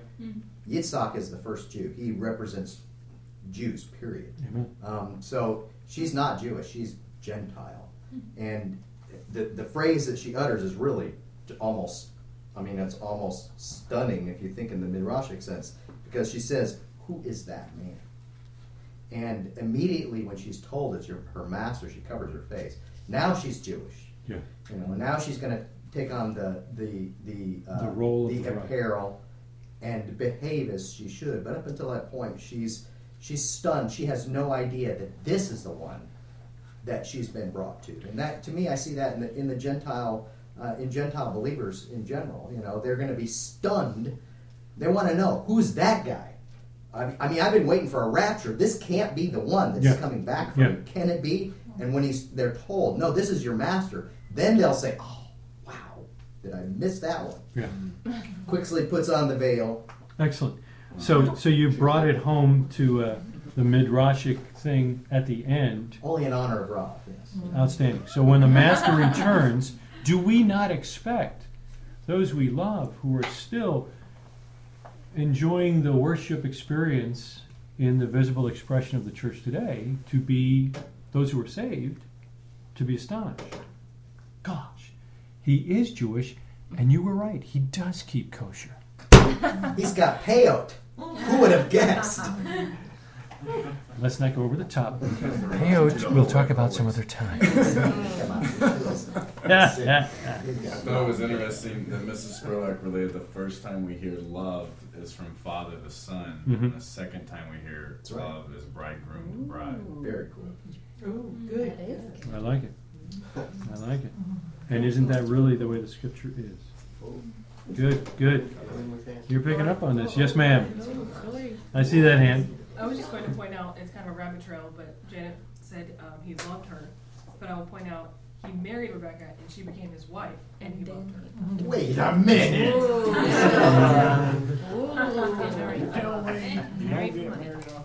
That's Eastern. Love is a choice. Come on.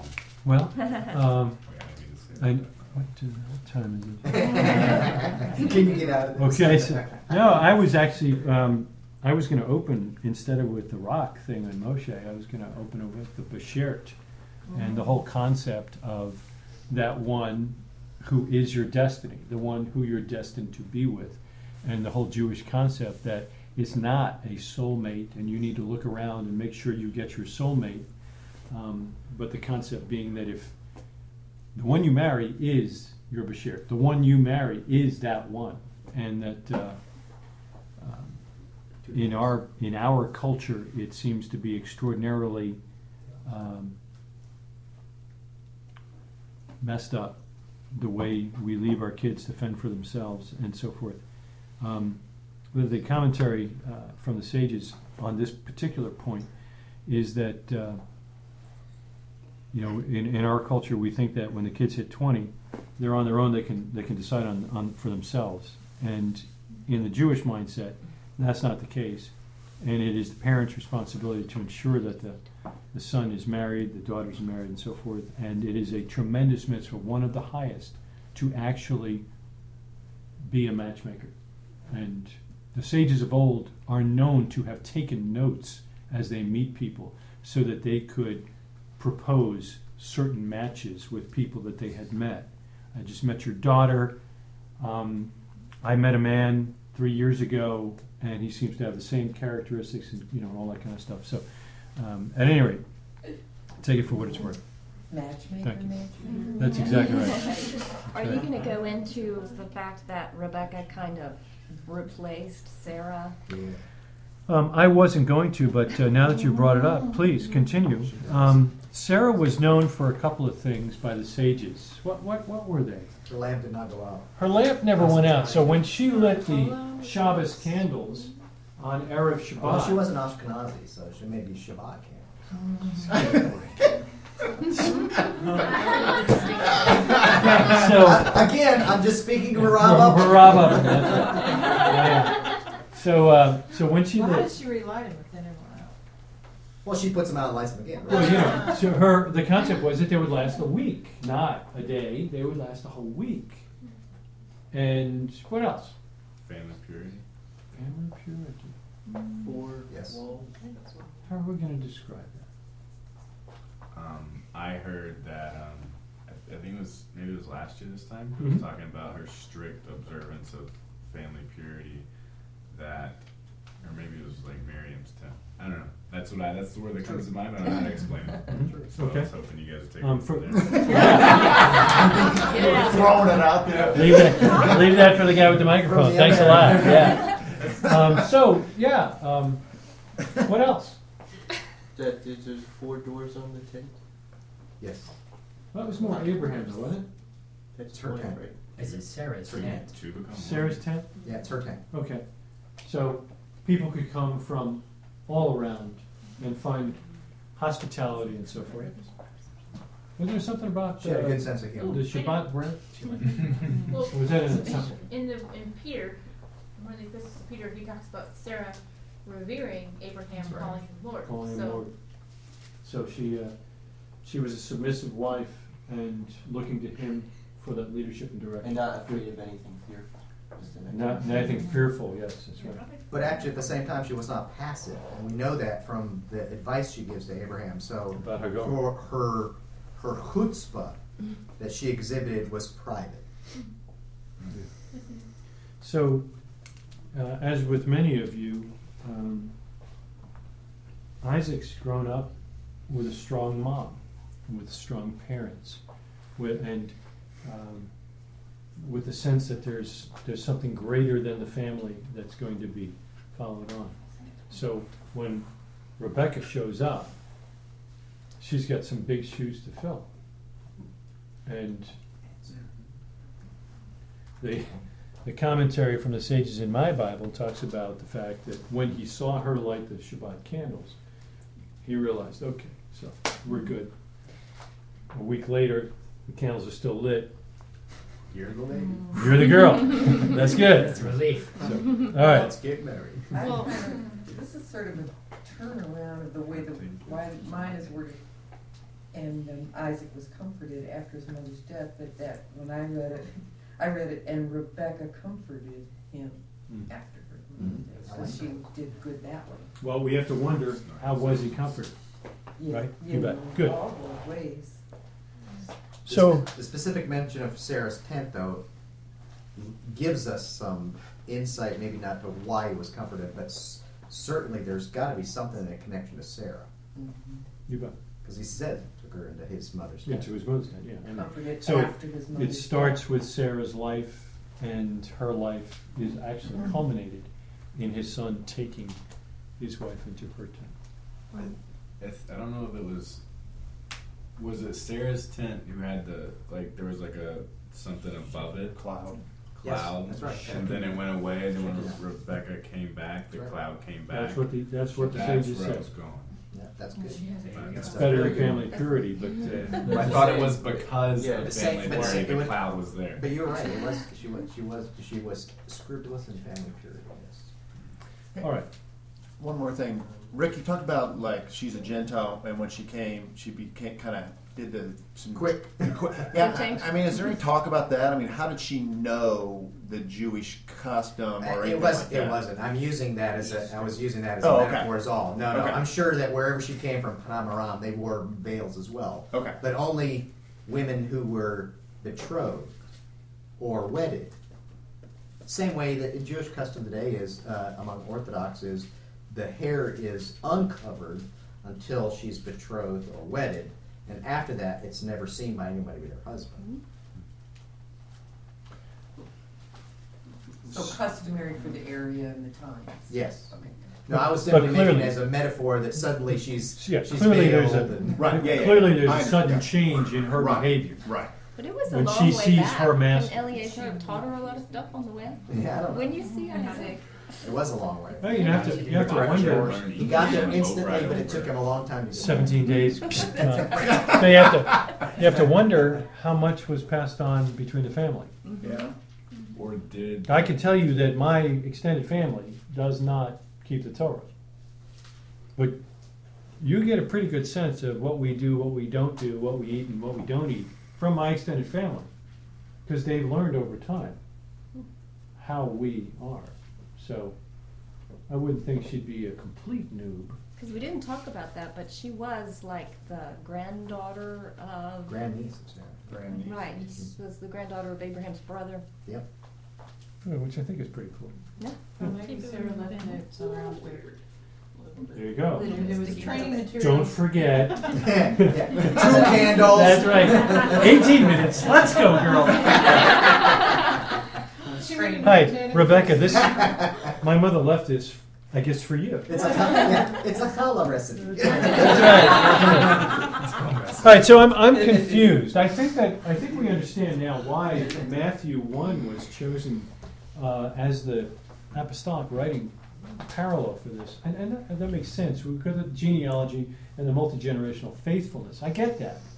Um, why the prophet reading in First Kings?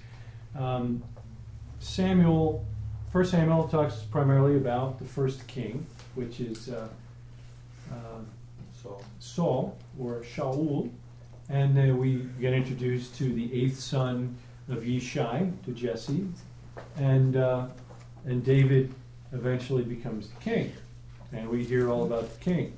And First Kings opens up. By the way, in the Jewish Bible, uh, there is a Kings and there is a Samuel, not one and two and one and two. So why why do we open up here at the beginning of the Book of Kings with this? Uh, this whole need to find a beautiful girl. He's calling on you. Wait, Mhm. in the Book of Kings? Oh, okay. I, I was I had a different parallel Please, that I thought might work. please. Um, the king is dying, Good, and he's needs to decide who to leave his kingdom to. good. And he's already decided, though. Yeah, but in this case, Abraham is The old dying. king dying. and he needs to make sure. And the that next page, he his- does die. His lineage. He's got to is- choose the heir because he actually has two sons, does he not? Yeah, well, that's chosen as well. Multiple sons. At least, Um, yeah. But I, it just kind of made sense because Good. both are like messianic. Good. Yeah, yeah, yeah. I like it. That works. Well, and Um, how about how about the finding of the girl? Ishmael's older. Right? I mean, do you not see the finding of the girl? I wasn't thinking about Okay, that. so Of course, Eliezer now is do sent see out that. to find the pretty girl to bring back to the son. I Same can see, I description, can very see pretty. that. Very pretty girl, right? I mean, I actually was mean- going to say that's another similarity between Sarah and, And Rebecca. Both Sarah were is obviously beautiful. We don't want to say hottie, but No, we don't. she was unbelievably beautiful. That would be weird. And then Rebecca was also distractingly attractive. Our And we mother as read it. And we read about First Kings, right? They get what's her name? Uh, Abishai. Abishag. Avishai. Shag. Abishag. Shag. Shag. Abishul. Shag. What's her Just name? call her Abby. Abi. Abishag. Shag. Avishag Okay, the so what's that mean in Hebrew? Father Shugster. Father, my father's a rug. My father has carpet. It's an A. I like the Shag. My father has shag carpet. Whatever it means, she's beautiful, and she's brought brought in. So we see a Just for parallel warmth, there. though. Hmm? Just for warmth. Precisely, and to to take care of him, right? Right. Give him his medication, make sure he drinks his wine at night. You know, let's get you to sleep. Make sure he drinks this. Keep it warm, right? Yeah, we started with the warning. Oh, I missed that. She's a Yeah. I Shunammite. makes it clear that. Like- And she's Can I a? Shunammite, which I think is cool. That's very cool. We've seen some And Shunammite Ab- fathers. Why that's Abishag cool. means my father strays. Strays. Strays Ooh. is a wandering father. Ooh. She has a drunk for a dad. Short Wait, a memory. wandering Her Aramean mother killed my father. Expound on the Shun- Shunammite thing. But Why she's is a that? Shunammite, Yeah. which there's a parallel. We see the resurrection in that. Right? The Shunammite woman um, cares for how what? Um, The Shunammite? Yeah, Shunammite. Yeah. So the She has a son Shunammite woman, cares for um, Elisha. uh, she she sees is it Alicia? Elisha. Yeah, sees Alicia going by all the time and says to her husband, "I think this is a man of God here. We should uh, we should we should care for him." So she starts, you know, when he goes by, you know, offers him to have some food and whatnot, and eventually puts together a little uh, apartment for him, and he stays there. So he decides to bless her. She's got no kids. She's kind of old, and she doesn't want to get messed with, and she doesn't want to get lied to. He says this time next year. I mean, the wording is almost identical to what you get from Abraham and Sarah. Mm-hmm. I mean, it's almost like the writer is trying to say, "Ha, it happened again. Look, mm-hmm. read." Hmm.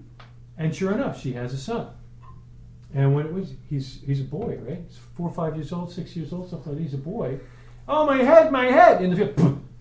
In her arms. bring her back. She lays him on Elisha's bed, and then just kind of keeps her husband completely No, out just of it. closes the door.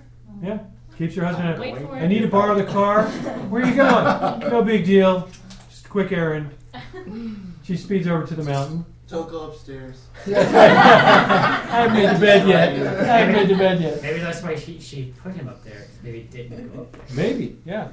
But the whole the whole way that Alicia has to come and the man of God must make an appearance, and there's a physical contact and everything. I mean, it, it just goes on and on and on. So when you hear Shunammite after that moment, mm-hmm. you really have to think, wow, this was the hand of God in these people, and here you've got a Shunammite woman. I think that's a very fitting parallel. I had a different connection between the three portions in mind with counterfeitness, if you will. So, okay, so before you get into counterfeit, ness. tell me the three portions so I can follow. you. Well, the first is the Genesis portion, of course, and in the same fashion that we looked at, well, where was the last time Isaac was mentioned? Mhm. Well, Genesis 22. Mhm. Okay, well, where was the last time Ishmael was mentioned? Mm. Because that's a genealogy as well. isn't Is it? that when he's in the in the desert with his mom drinking the water? Yes. And so, and at the very end of that, A near death experience. Roy. his mom goes ahead and finds him a wife as well, but Yeah. from Egypt. Mm-hmm. So both are finding a, a, a mate from their respective Where they households started, where yeah. they began. Mhm.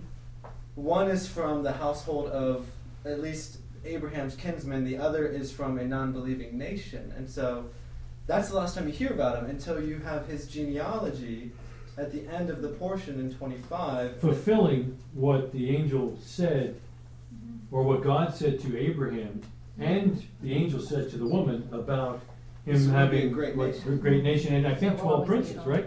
Correct. So you've got 12 princes. So similarly, it could the connection could be drawn to the 12 tribes. Sure. Because then I don't think it's not being done in Arabia right now. exactly. Well, And one of this- them's named Dedan. That's Saudi Arabia. Yeah. And then at verse 18 of 25 says, They settled in Havilah to Shur, which, which did, this is Is, uh, Ishmael's descendants, which is opposite Egypt in the direction of Assyria. Wait, that's wrong, man. And so, yeah, that's kind of fuzzy. But Assyria comes into the picture later as not a good group of people, and it literally says this is the last really thing you hear about Ishmael is he fell uh, up against the face of all his brothers. He fell In That's- Hebrew. in Hebrew, like Yeah. to fall. And so that's the last word of Ishmael for a long time is he fell. Is that the same fell, fall, As that the that- camel thing? Rebecca? Rebecca? I don't know if that's On the same word. Well, your wife can check that while we're talking. so we've got this we've got this kind of okay well we have comp- we have at least competing narrative events Absolutely. going on here of genealogy where you're getting a wife you've got the this is supposed to be about Sarah but then this is specifically about this Ishmael's genealogy is specifically about Hagar so it's it's a parallel competition in a lot of ways mm-hmm. but then you get over to Kings and you have more competition you have a false king Yes. who is offering sacrifices in the name of Abiathar the priest when Joab or Zadok is the rightful heir to the priesthood. Zadok. Zadok. And We're so into there's Sadducees, by the way, but that's not a bad thing. Yeah. and so you've got more uh, co- competing views on in this particular portion of the right genealogy, David, Yes. um, Shlomo, and Zadok. So you've got the king and Nathan, Nathan. You've got the priesthood and you've got the prophet, and you've got a competing system along with that that began all the way, not only in Genesis 25 but before that. I like it. I like it a lot. We should. Very good. We should do this. Sign him up to thing. teach more. Now, um, let me see if I can add to it. I kept my Because keys. I'm impressed. I'm, I'm impressed with, with the parallels you've shown us. Um, would you also add that in each case the false one comes first? So mm-hmm. first, mm-hmm. Ishmael has a promise of twelve princes, and then It's- it's Ishmael later- has the twelve princes. And then it's later in the narrative of Genesis that the 12 tribes come about. Yeah, well, even now, we already have the 12 tribes that Ishmael's got, but Isaac just got married. Yeah. So he's definitely behind. So you've always got consistently the false one, and isn't that what the Master said Yeah. in Matthew chapter 24 and 25? They're going to say, He's out there! The Messiah finally came back! He's out there in the wilderness! Don't go out in the wilderness. Yeah. He's in there! No, don't go in there. You know, he's over there! Don't go over there. I mean, the whole thing is, it's coming first, and it's always the false one first. Yes, I was just going to say, and the uh, prophets referred to the anti-Messiah as the Assyrian. Mm. Mm. And for those who are unclear, Babylon took Over uh, Assyria. took Assyria, en- you know, engulfed it. So the Assyrians took the northern tribes, but then Babylon took Assyria, and then took the two southern tribes. So, here, yes, ma'am. Sidebar, is that something you're gonna write down in your journal? And then next year I'll be printed off and everything will be there. Well, I, I think we're we're we're, we're about out of Let's that time. again. Okay, Yeah, so so we're about out of time. So I, I would ask you then in Chayei Sarah, in the life of Sarah, in this portion, what I mean, just you know, no scientific thing here, just in a in a one word, one sentence deal. What would you say was the most important thing that you wanted to take away this year and write down? So over the next year, if somebody said, uh, "Well, we're just reading in twenty something of Genesis," uh, oh yeah, is that uh, the life of Sarah and all of that? Well, yeah, yeah. What would you want to What would you want to teach on? What would you want? Sarah. The whole the whole thing. That- No, no, that's- no. The name, the name to me is is is the best explanation for the passage. Mm-hmm. Okay, that's, I mean, that, that's good, it's very highbrow. It's just a little, it's a little too generic for me to be able to go. Mm-hmm. Yes, ma'am. I'm looking, I'm looking, you know what I'm looking for, come on. God keeps his promises. God keeps his mm-hmm. promise. Sarah was promised a child, Isaac was born. Hmm. Isaac was promised to be the son of the covenant, therefore a wife had to be provided. Right. Abraham promised Eliezer there would be a girl that would come back with you. God would fill it. That God would fulfill. Eliezer went in faith, believing that God's promises would be fulfilled. Bam. And that- Boom. Yep. That's it. Write that one. Sign her up the team. Write that one down too. That was good. Wednesday. So, can you, can you see the problem? Saturday. Can you see the problem? I mean, that, that was, that, what a great way of looking at it. So, Chayei Sarah, promise. God keeps his promises. Yeah. right? God is not a man that he should lie. This is this is great stuff. But well, what about this stuff? You know, the the false parallel track that we've got out there constantly. And, and by the way, if you don't realize it, that's what Islam is. Right? That's right. That's I mean that's it. It's just a parallel false religion. And you heard it here first, folks. If you are a Muslim, you do not have a place in the world to come. If you are a true Muslim, it's not possible. You've got to recant that faith. Got to. No two ways about it. hairstylist is Muslim, Mm. and he I'm was sorry. telling me about the the Akeda, and that it was Ishmael. Yep. Of course it was. Your hairdresser Right? telling you this? That's Yes. Isn't that something? I mean, they got all it. They've got all the Yeah, parallels, My head. and it's just it's all through He goes, Ishmael. it's in your Bible. Yeah. And, And he's then the- me the story. And those twelve was like, tribes, we have twelve tribes. Yeah. And Father Abraham. Yeah, and they're with Father Abraham, no problem. Yeah. And their Sharia is a counterfeit Torah. Good point. Yeah. There's The Sharia. Sharia I is Sharia law. That's Sharia law. Yeah. The, It's a counterfeit counterfeit Torah. Yes. Yeah. the Shahada. So that's is not the the Muslim that's not the. Quran. No. Sharia is a body of laws that draw from the Quran and from the traditions of Islam. Oh, so it's their Talmud. Pretty much. It's Yeah. just that it's just a common. It's not like an official Okay. book of laws, but it's just Well, kind of Yeah, well, neither is the Talmud, oh. right. unless you're a Christian and you believe that it's yeah. Also, another counterfeit thing of, of Islam was I was reading recently in the news of Israel that the Palestinian, well, was it, who was it? Might have been, I think it was the guys in Gaza. So Hamas. Philistine. Yeah, they were they were criticizing Israel for they. They're they not have- Palestinians; they're Philistines. Actually, that's what they call themselves. In Arabic, they call themselves Philistini. Wow. Weird.